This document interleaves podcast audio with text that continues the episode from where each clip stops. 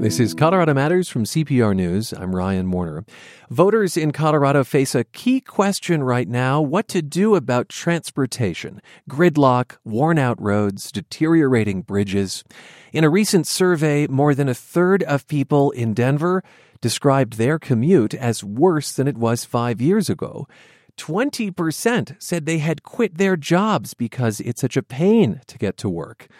Now, when I tweeted about that survey, several folks responded with their stories. Here's what Melanie Tomich wrote in a tweet read here by a member of our staff. I'm a consultant, and even though the year was slow, one of the reasons I didn't pursue a proper job was the thought of commuting. Another CPR staffer reads a tweet from Dan Rutherford, who was actually offered a full-time job but turned it down. I had a short-term project that evolved into a full-time position if I wanted, but declined. Great company and fantastic team.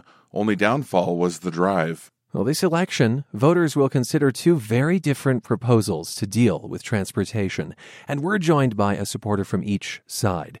Kelly Brough is president of the Denver Chamber of Commerce. She heads a statewide coalition of business leaders who back Proposition 110.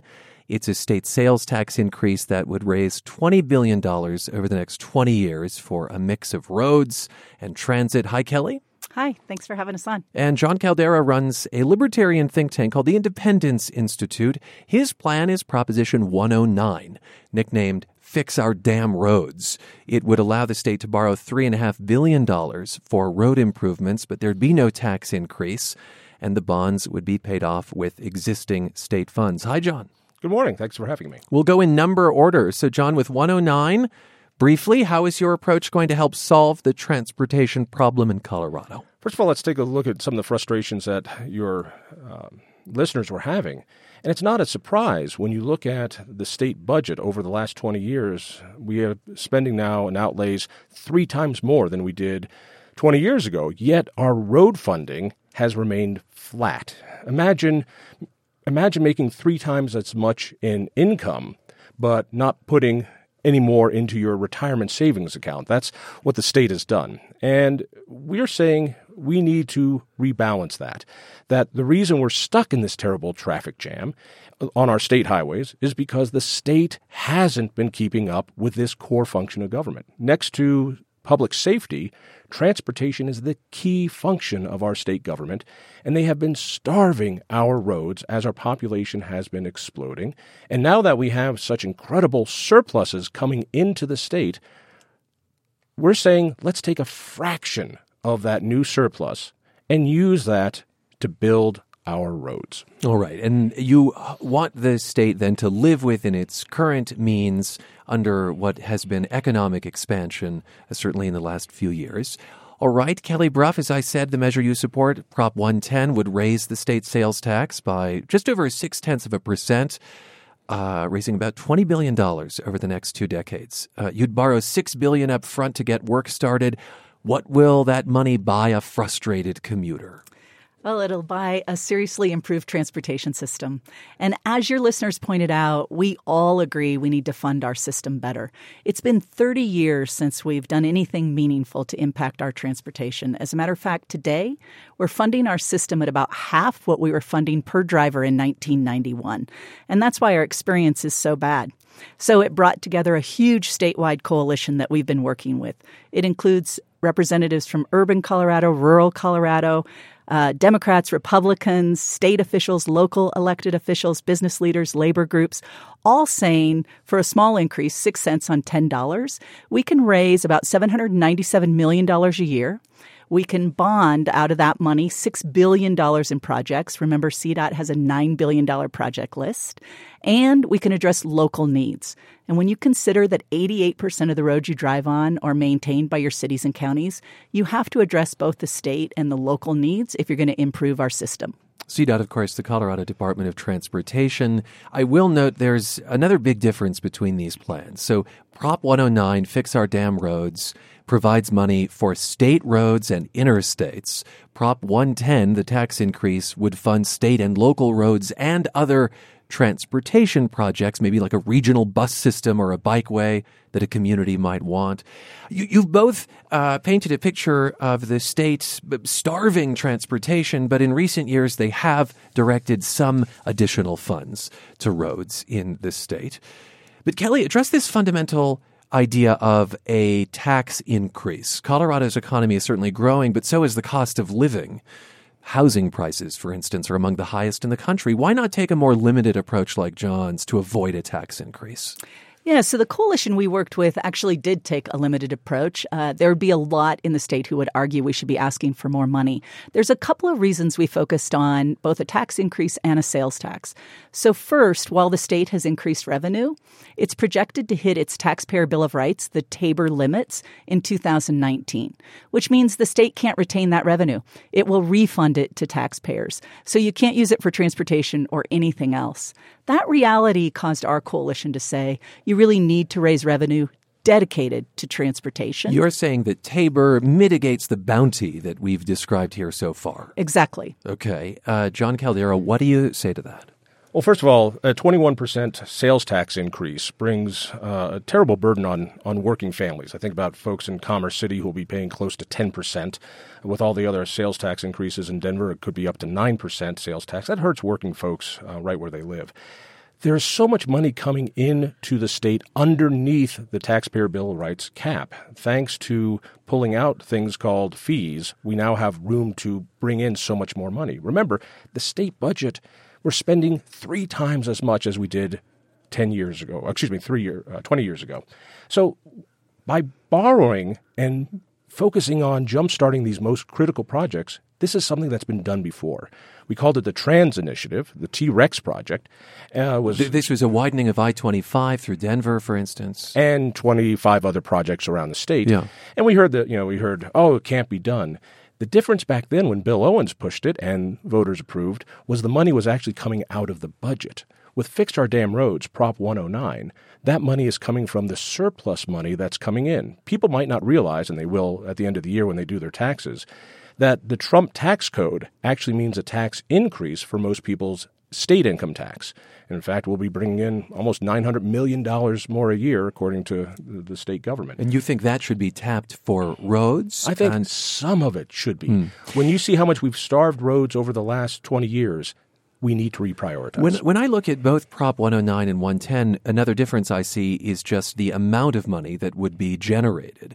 What do you say, John Caldara, to those who complain that 109 is just a drop in the bucket? It's not a drop in the bucket. It is a serious amount of money to jumpstart these most critical projects. Let me be really clear and concede this is not a silver bullet, nor is it a unicorn bullet like 110. A unicorn bullet? I like that. I've never heard that term before. I was going to say Christmas tree list. It is a doable amount. My sense is that people are not ready for a statewide tax increase. They're usually not. They usually go down very strongly. So what is it that we can get done immediately? And that's where 109 is. All right. And on 110, Kelly Brough, to this idea of the sales tax increase, you are hearing from mayors like the mayor in Colorado Springs, who says, listen, we've already passed some local taxes to address our own local transportation needs. Along comes the state, perhaps with its own tax increase, and the burden is just going up too high in our specific community. Would you address that concern for us? Yeah, you have 2 huge issues. First, rural Colorado, local communities there are not going to be able to, on their own, solve their transportation needs. And why would we in the metro area care about that is because we have a workforce who cares about getting around the state. It's part of the quality of life we sell here. And if you're going to fix a system, you have to fix it, not city by city and hope everybody comes up with their contribution, but you have to fix both the state system and the local system. Do you have any concerns that the tax rate is getting too high in some Colorado communities? So our tax rate, when you combine both state and local, is still very competitive in the country. And so we don't have concerns about it. Our greater concern is our failure to invest is impacting us greatly. A study was done, Ryan, that shows each of us today is paying over $2,000 a year in using more gas because we're sitting in traffic, damage to our vehicles because of the condition of our roads, more accidents, $2,000 a year. You talk about impacting working families. This small increase in sales tax will help reduce that cost. John Caldara, there's nothing... First let me say that a 21% jump in our state sales tax is not a small amount. It is a serious investment. I haven't done the math on the fly. Is that right? 21%? No, the math is wrong. What you pay in sales tax, this will be roughly about a 7 or 8% what you pay in sales tax total. Our current sales tax is 2.5% on the state level. This adds another 0.62. That is an increase of 21%. And any way you cut it, it means that places like Boulder and Longmont and Superior will be paying 9%. Same thing down in Colorado Springs, which is why mayors like the one in Jamestown and all over say, wait a second, this could hurt our ability locally if we want to raise more taxes for local mobility, local projects for seniors, local safety projects. You know, and by the way, I want to concede a couple things. We both agree not enough money's going into transportation. Yes, that's right. And I would also agree, something that Kelly has said often, is that there's a problem with our way we tax what we do right now. We do mostly on a gas tax. And as our cars become more efficient, that means we're not getting as much back. So it's been many years since the gas tax has been increased. Let me just say that you're listening to Colorado Matters. I'm Ryan Warner, and as part of our midterm election coverage, we are debating, politely discussing Propositions 109 and 110 on your ballot. They both have to do with transportation. They take different approaches. And John Caldara, I'll note that 109, Fix Our Damn Roads, really does not make any funds available for alternative transportation. That's a key difference here. Why? Well, when you take a look at how much the state has been putting into transit. It's not as though transit systems are starving for money. Last year, RTD's appropriation was about $2.2 billion, and they carry only a fraction of our commutes, about 3 or 4%, whereas CDOT got a whopping $1.4 billion. In other words, almost half. In other words, we're spending a lot of money on transit as it is. Our roads are in trouble, and we're at a crisis, and we need to start investing in these problems. Otherwise, we're going to have safety issues, and people could lose their lives if we don't make roads safer in a realistic way. Okay. You are basing Fix Our Damn Roads in part on the economic bounty that Colorado is experiencing. I want to play the view of the current governor. This is John Hickenlooper. I asked him about Prop 109. Fix Our Damn Roads would want to basically borrow $3.5 billion, and the state would have to pay that back every year with no new resources. And I think that's crazy. The people proposing this are not willing to say where they're going to make these cuts, how many people are going to lose health care coverage, how much are we going to pull back from our education funding. All right. So as he tells it, other things will suffer if 109 goes forward. Address that. I've seen these scare tactics before, but we've done this before with the T-Rex plan, and in fact, with the help of the Denver Chamber, back when we didn't have these massive surpluses pouring into the state.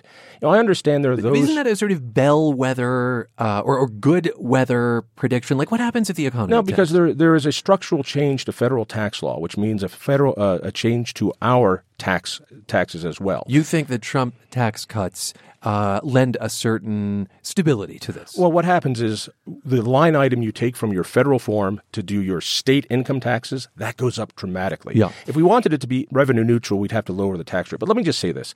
Other governors, like Bill Owens, partnered with the Denver Chamber of Commerce 20 years ago to do something when we had even less money. So to say that even if times were awful, that we could not reprioritize less than 1% of our spending towards roads, I don't know any household that couldn't reprioritize 1% of their budget. Of course, tax policy doesn't necessarily stay the same. That could change, too, if an administration changes. Much in revenue. Let me just one last thought. If we wanted to, we could pay this off in 3 years with the amount of surpluses we have.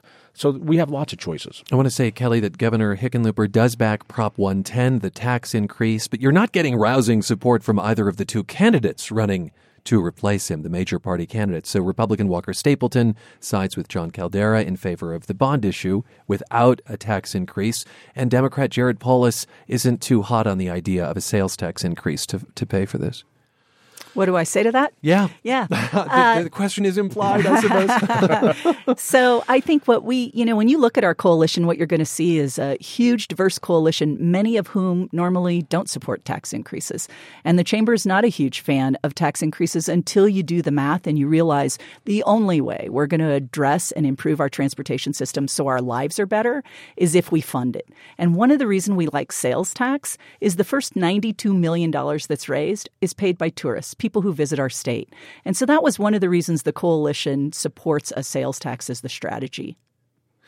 So I saw the results of a recent poll, and I think the poll was actually partly funded by the Independence Institute and Fix Our Damn Roads. But it does show that people lean towards 109, Fix Our Damn Roads, of those who are decided. There are many undecided, we should say, on this topic. Can we talk through just briefly, like, voter confusion or perhaps even voter generosity, like the idea that one of these might pass, both of these might pass, neither of these might pass? I mean, in many ways, you have dueling measures here, John. I think it's more likely that neither would pass than both would pass. If both were to pass, then terrific. We've got lots of funding for lots of things. I have a feeling one or the other will pass, and giving a history of tax increases statewide and polling not only from that we've done, but also polling that groups like the Denver Chamber have done with Terrence Group, we have seen that this is not a very popular proposal. But we'll find out on Election Day, and we can vote either way. I'll give you the last word, Kelly Brough. We have done a lot of polling and research. Our initiative, Prop 110, is built around what voters value: local control, money coming into their communities, an identified list of priorities, 20 years it goes away, the biggest projects that improve their quality of life. And voters have consistently told us they like this and support it. Thanks for being with us, both of you. Thank you. Kelly Brough, president of the Denver Metro Chamber of Commerce. She heads a coalition in favor of Prop 110, to raise the state sales tax for transportation. John Caldara heads the Libertarian Independence Institute. He supports Proposition 109, otherwise known as Fix Our Damn Roads. It would raise $3.5 billion in bonds and repay them with existing state funds. And we'll note again that with two ballot measures addressing the same issue, there are any number of outcomes. So if they both pass, there would presumably be a bigger infusion of money for transportation and some details that might have to be worked out legally. And if neither pass, the legislature has a plan to go to voters with a funding measure in 2019. This is Colorado Matters from CPR News.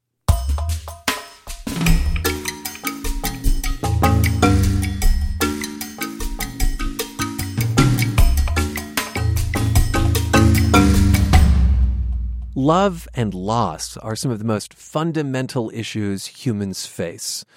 We'll trust a scientist to look somewhere other than people to try and gain understanding. So our next guest, CU professor Zoe Donaldson, studies little rodents called prairie voles to learn about grief. That may sound outlandish, but Donaldson just landed a $1.5 million grant from the National Institutes of Health for her work. And Zoe, welcome to the program. Thanks so much for having me. What are you trying to learn about grief? So we don't know much about grief at all. Huh. And a big part of that is, if you think about it, when you lose someone, your first instinct is not to run out and enroll yourself in a scientific study. And so there really is this pressing need to try to understand some of the biology of grieving. And one way that we can work around this is to study it in an animal. Or an animal different from the human animal, I suppose. Different from the human animal, absolutely. Right. You're working with a colony of 100 prairie voles. We're talking about little brown creatures around the size of mice. To some, I suppose, they're pests in the garden. They dig, they eat plants. My producer thought voles were ugly. I think they're quite cute, frankly. But what do they have in common with people that makes you want to study them for grief? So, like people, voles can form these long-term bonds with their mating partner. And what that means is if you can form a bond, you can also lose a bond. And this is actually really rare amongst mammals. So only about 3 to 5% of mammals have this capacity to form these bonds. And that means it's pretty rare. And you can't just use mice or rats to study this. So monogamy, pretty rare in the animal world. Mm-hmm. Absolutely. Well, in the mammalian world, it's much more common in birds. So 90% of birds are monogamous, and it's very rare in mammals. Huh. How did someone find out that voles are, you know, committed? So this is a great story because it goes back to a field ecologist who was working in Illinois. And he put these live traps out there because he just wanted to get a sense of the dynamics of rodent populations. And what he realized is that he often caught the same two voles together in the same traps. He would catch them, release them, and then he would find them again in the same trap over and over. And so he thought, you know, this is really not typical. Like, this is not what you see for rodents. Mm. So he thought, maybe these guys are monogamous. Maybe these pairs are bonded. And he clearly extrapolated or found that that's true for not just those two voles. It was true for voles in general.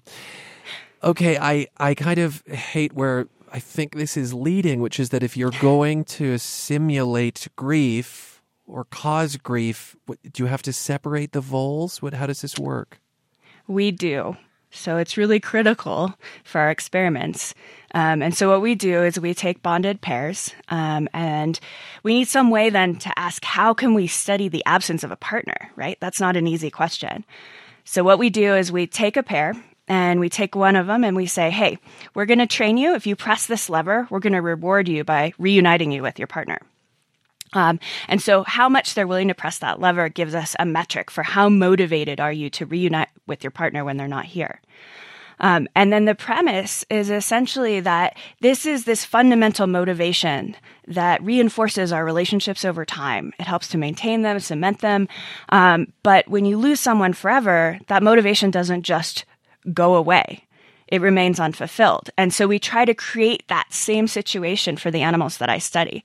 And the way that we do that is we take away their partner, but then we put them back into this behavioral test where they previously learned that they could press a lever. Only now there's a twist. We don't reunite them.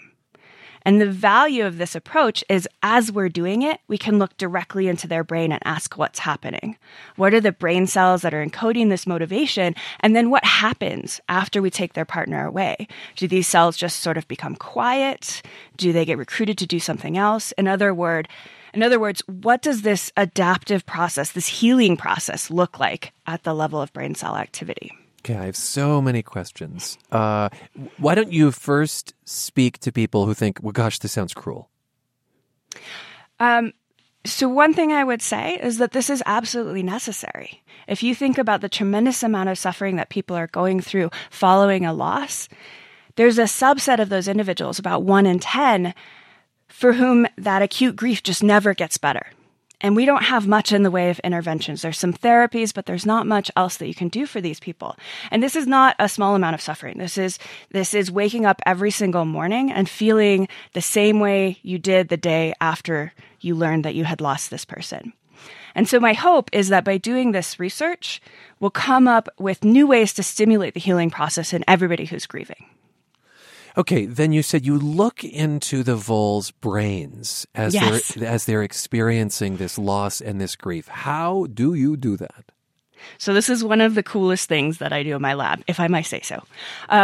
What we do is we have teeny tiny microscopes. They're about 2 grams, and we put them on the animal's head. And then we use that to peer in to look at which cells are actually firing.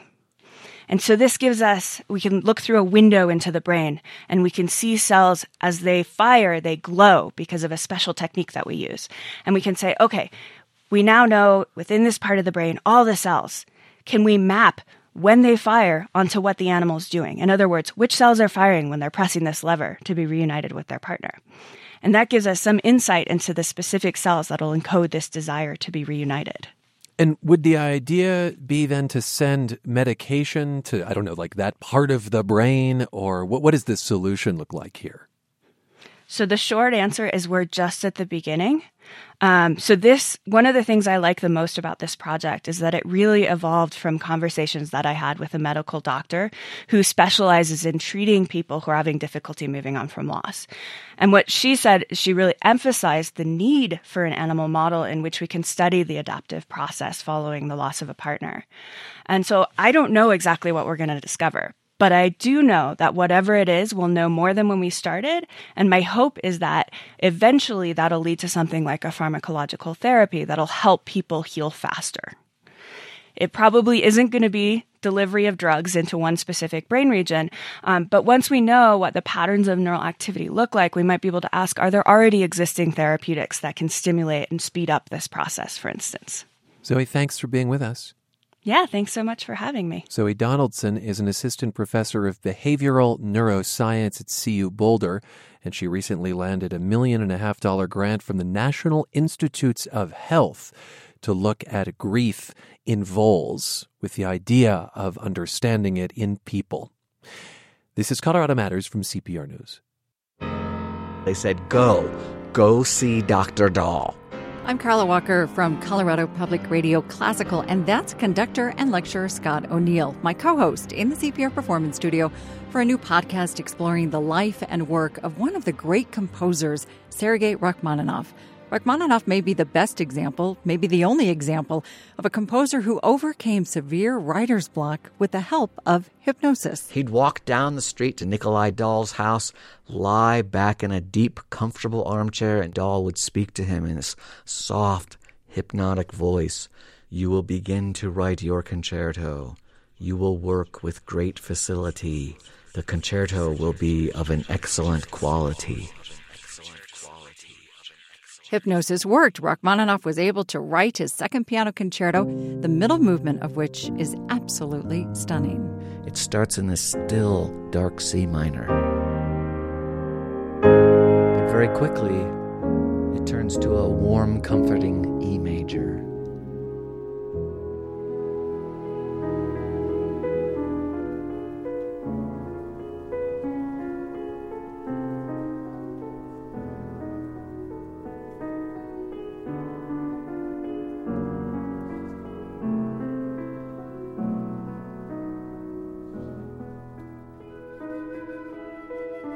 For CPR's great composers wherever you get your podcasts, and thanks to CPR's supporting members who make digital content like this possible. Learn more at cpr.org.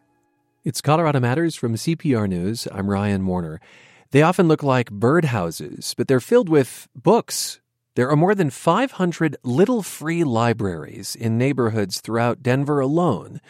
The idea for them came from Todd Bol, who passed away Thursday at the age of 62. He had pancreatic cancer. Let's listen back to my conversation with Bol from last year. He was in Denver to declare it a city of distinction. Welcome to the program. Hello, thank you very much. How did the idea of little free libraries come to you? It was just when my mother passed, you know, I couldn't pray enough when she was dying. I couldn't cry enough. I couldn't scream enough. And so at her funeral, I gave away a little necklace that said June A. Bol, a dancing spirit, 1927 through. And it was based on an old Sioux Indian saying that nobody really ever passes until all they've touched are gone. And so what it was a dance of my mother to the community. So I put up this little schoolhouse, one-room schoolhouse that kind of mimicked where she taught as a teacher. Right, she was a teacher. Yeah, and then I put in books that she'd had over the years, that she'd passed back and forth with family. And I felt it was kind of a gift to the community to celebrate that spirit of who my mother was. So in some ways, do you see each little free library as a version of your mother continuing? Dancing. Absolutely. I see each little library as like one of my kids, and I see each one of them as a dance of my mother around the planet. You call people who put up little free libraries stewards, and there are more than 500 of them in Metro Denver, I guess making it one of the most active regions in the country. Absolutely. Denver's been absolutely wonderful. They've embraced it as art. They've embraced it as community. They've embraced it as ways of giving back to the community, social justice. They've done all kinds of things, and I've watched them for years, and we've been absolutely impressed what happens. And we know that the 500 you have today in a couple of years will be 1,000. So we feel that it's becoming a part of the fabric of Denver, and that is really exciting to us. A thought crossed my mind as I was walking through that neighborhood that the people who lived there likely had no problem accessing books. You know, there's the public library where I was walking. They were probably well-heeled enough to buy a book if they needed one. Like, what role do these play? What do you see as the mission of little free libraries? Well, I believe, one, that everybody has a right to read, and that everybody should read. And our long-term goal is in 2035 that we write a book that's entitled We All Read Well Together, The History of the Grassroots Literacy Movement. And what we do is write a chapter every year, and Denver is a big part of that chapter. And the idea is that we don't have enough resources really to, you know, make the difference we need to make totally. So neighborhoods step up and help educate and help with literacy of their own community. And do you find that these little free libraries appear in all kinds of neighborhoods, in more upper middle class ones? Like what do you know as you look at their distribution? Little free library is about 85% women. Women mothers are the key drivers of Little Free Library. And what happens is they listen to it on a public radio station like this or read it in the newspaper, and upper class, higher social economic neighborhoods start. And then what happens is it starts to work its way through the community, starts ending up at the apartment, the trailer home, you know, the schools. And so what happens, it starts out more social, economic, higher levels, mm-hmm. and then it works its way throughout the community to all levels. And you've seen that in communities around the world, I guess. Detroit, Cleveland, Minneapolis, St. Paul, Los Angeles, El Paso, Phoenix, New Orleans, on and on. Is it data-driven? Like, are you looking at ways in which data can tell you about where they are and where they need to be? Well, we have a world map. And the world map is somebody signs up with us, gets a sign, their specific number, and they go up on the world map, and we know where they are. And then you can look at the world map anywhere you are going or traveling and go visit a little free library. We know that they need to be really everywhere, and we find out at higher social economic neighborhoods it's more about building community and connecting community, and the lower social economic neighborhoods it's more about literacy and building the reading. I opened one little free library, and there is quite the hodgepodge, a biography of the late jazz singer Betty Carter, an adventurer's guide to Hawaii. There was a children's picture book. Do these, though, in some way become a final resting place for books that people want to get rid of? What happens is people often, they're book lovers, and book lovers tell us all the time that books are my heart and soul. They define my humanity. They define who I am. I can't live without books. And so they tell us all the time this is a natural extension of who they are. And so the Little Free Library becomes really a part of them. They start out by doing just what you said as a resting ground for something they want to get rid of, and it turns into the most intimate experience in the community, because what happens is you're sharing of your heart and who you are, and what happens is people start sharing their best and most important books to reflect themselves to the community. And for those unfamiliar with what these look like, they are kind of schoolhouse-like or birdhouse-like, but really everyone who erects one does it a little differently. What are some of the, I don't know, like wackier designs you've seen? Well, everything from rocket ships to, you know, we see things that are out of old bathtubs. We see them on old microwaves. We see them on docks. Old microwaves? Old microwaves, old refrigerators, old computers. You know, people turn almost anything they can imagine into a little free library. What is your favorite story about someone encountering a little free library?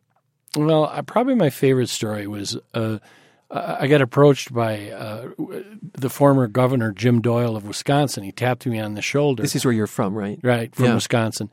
And he said, you know, Todd, he said, I have to tell you, my wife and I love Little Free Libraries. And he said, and I want to tell you what's going on in America. He said, that's not who we are right now. He says, this is not we as Americans. We're not this divisive.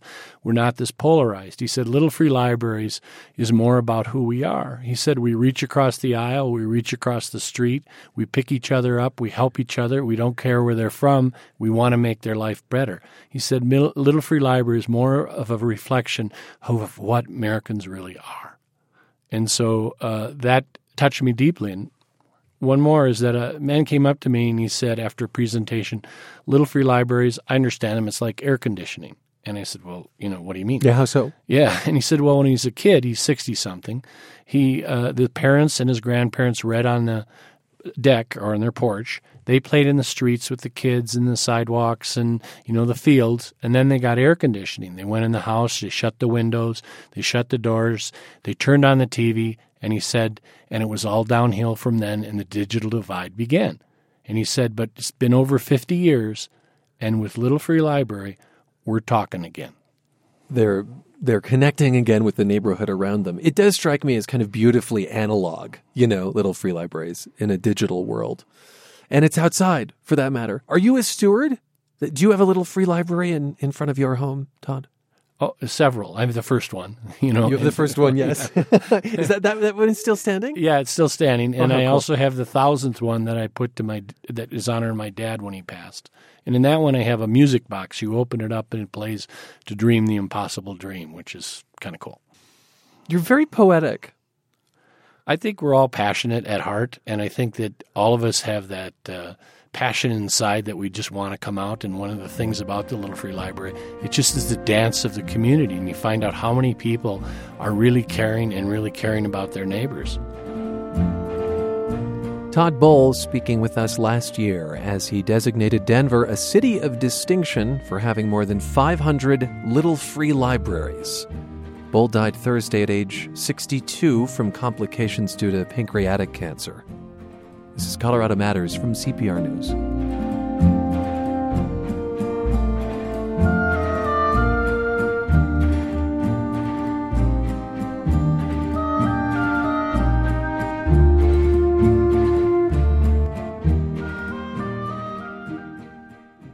Tower cranes are all over downtown Denver, so some people have a sense there's overbuilding, especially when it comes to apartments.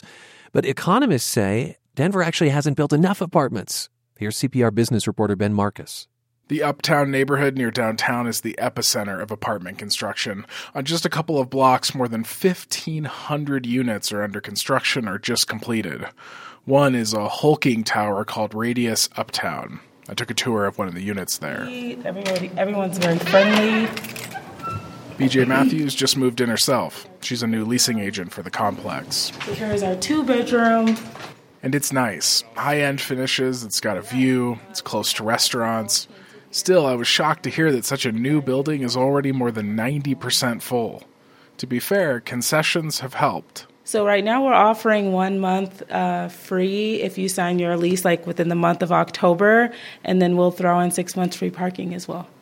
That's a pretty good deal, actually. Yeah, it's awesome. Especially down here, it's hard to find parking, so making sure everyone has somewhere to park is great. Concessions for apartments are up sharply, jumping 41% over last year.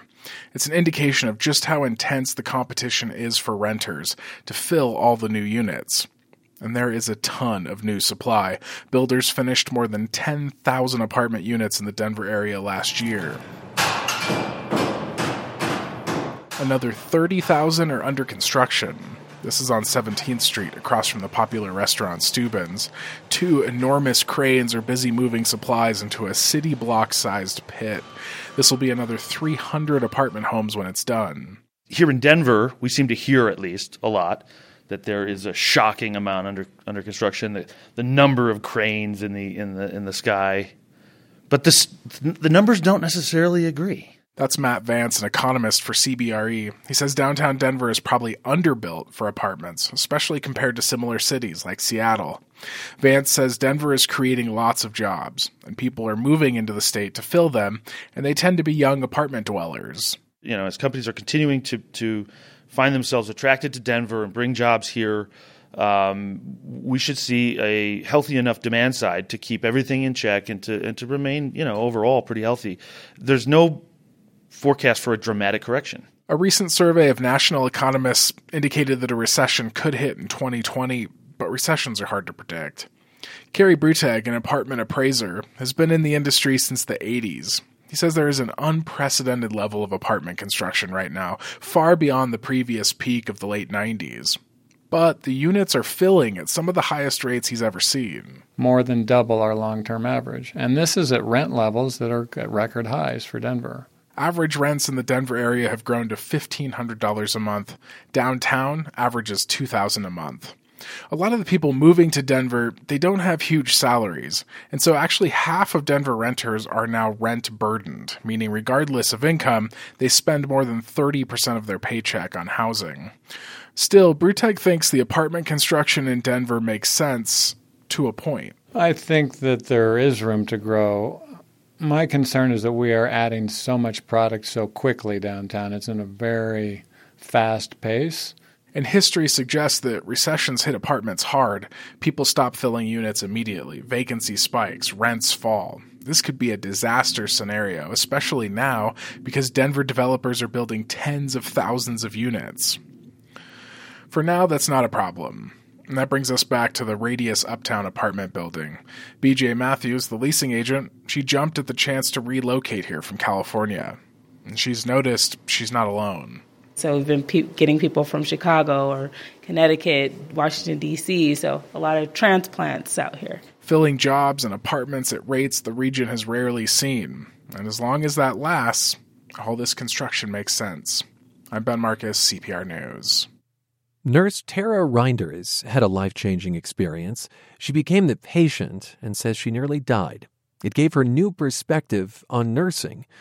Rinders is also a dancer and choreographer, and her new show takes place at a hospital. I don't mean it's just set in a hospital on stage. It's in a hospital. The show is called First Do No Harm, and it is staged at Rose Medical Center in Denver. And Tara, welcome back to the program. Thank you for having me. So first off, what landed you in the hospital? This was January 2016, I think. I had an ectopic pregnancy. I just had twins 6 months earlier. And the day I found out I was pregnant again, that evening, I started having really intense abdominal pain, and I was like, okay, I think this is an ectopic pregnancy. So I drove to the hospital, and I went to the ER, and I was in an incredible amount of pain. And then from there, things just started to unravel. Will you explain what an ectopic pregnancy is and the effect that that had on your body, your life? So it's when the egg implants in the fallopian tube, and it's not there's not enough space in the fallopian tube. It's supposed to be in the uterus, and it's unable to grow. And so at that point, as it gets larger, it can burst your fallopian tube and cause internal bleeding, which can lead to death if not taken care of. And you were at death's doorstep? I felt like I was at death's doorstep. They admitted me into the hospital, and I remember having the pain just got worse and worse. Calling my nurse and saying, please, I need to go to surgery. And she comes rushing in, and then I pass out, and she takes my blood pressure, and she calls a code yellow, which is the code you call before it gets to a code blue, which is what you call when your heart stops. So I pass out. I just remember so many people coming into my room, but I could hear everything that was happening, and it was pretty scary. I'm fascinated when healthcare workers become patients, because mm-hmm. you must see it with at once a detached eye, but also not so detached, and also a sense of what's going on, like a knowledge yes. deeper than the average patient. Yes, it was so interesting. I felt like I was living three different lives in that moment, watching everything, knowing everything that was happening, and yet also trying to feel the experience as it was happening. What about that experience planted the seed for First Do No Harm? So there was a moment when I realized, like, oh, this is really serious. And again, my room was just full of people. They were moving my body around and yelling, and things were flying. And there's just so much energy. And I was really, really scared. And I just remember my nurse came over to the side of my bed, and she grabbed my hand and she squeezed it, and she whispered into my ear, I am here, and it's going to be okay. And I just remember thanking her for remembering me, because I was so scared and I couldn't speak. I had no voice. And so I knew she was going to be my voice in that experience for me. All of the staff in the room was so busy taking care of the parts of you mm-hmm. that it was so nice that there was someone who was taking care of the you in you. Mm-hmm. The human. Yeah. Me. And so the issues you want to bring awareness to in this production are compassion, but also compassion fatigue and mm-hmm. burnout. Mm-hmm. As a nurse yourself, what are your own experiences with those? You know, I've been thinking about this a lot, and there was one experience I realized, like, I was definitely burnt out, and I was an ER nurse, and there was a patient coming in, and I hope I don't get fired for sharing this experience, but I couldn't meet her in her pain. It was a super busy day. I was going from task to task, and I tried to start RV, and she was also having an ectopic pregnancy, and she started yelling at me because the IV was hurting her.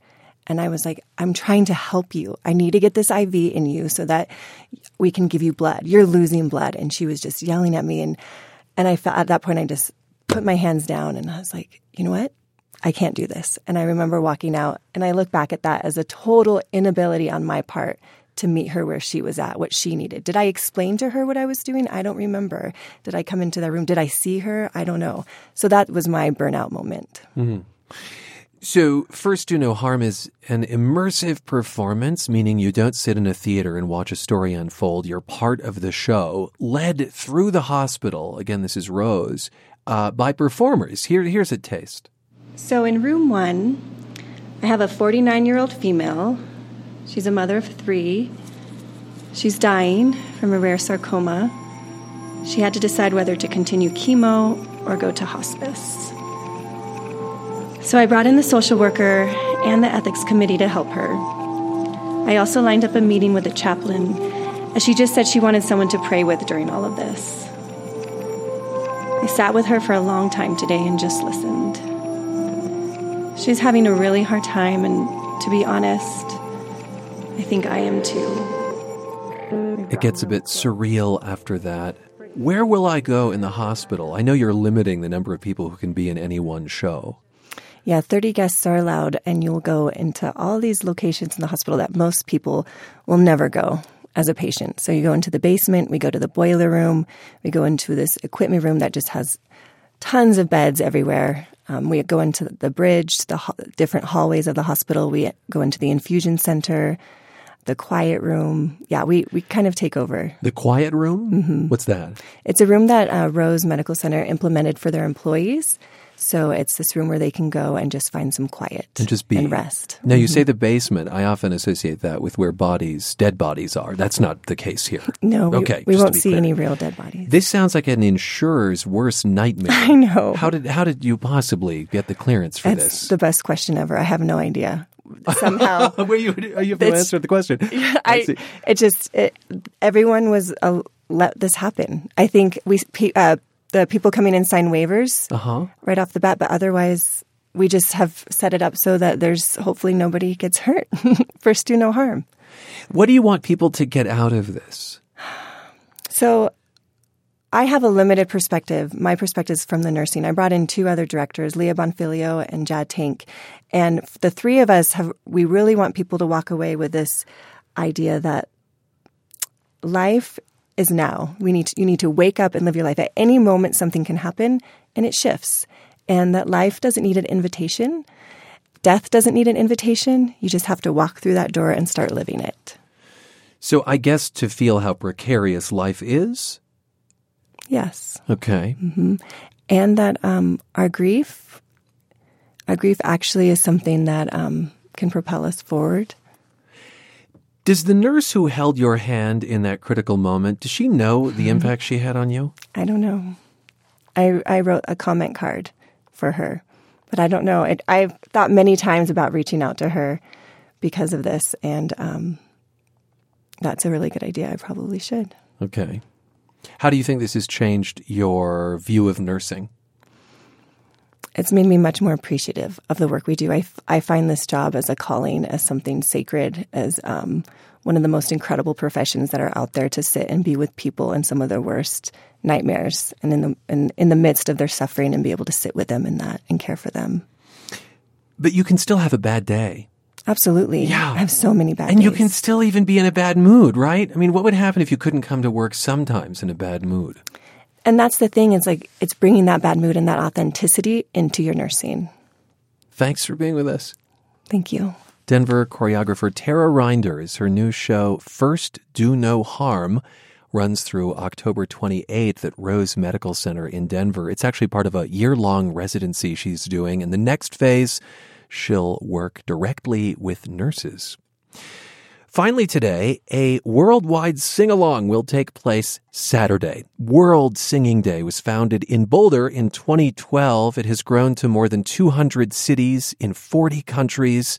This year's tune is called Ode to Song, which is sung to Beethoven's Ode to Joy, with phrases from more contemporary popular songs. Here is the Colorado Spirit Chorus with a preview of this weekend's worldwide sing-along. Just imagine it with a bunch more voices.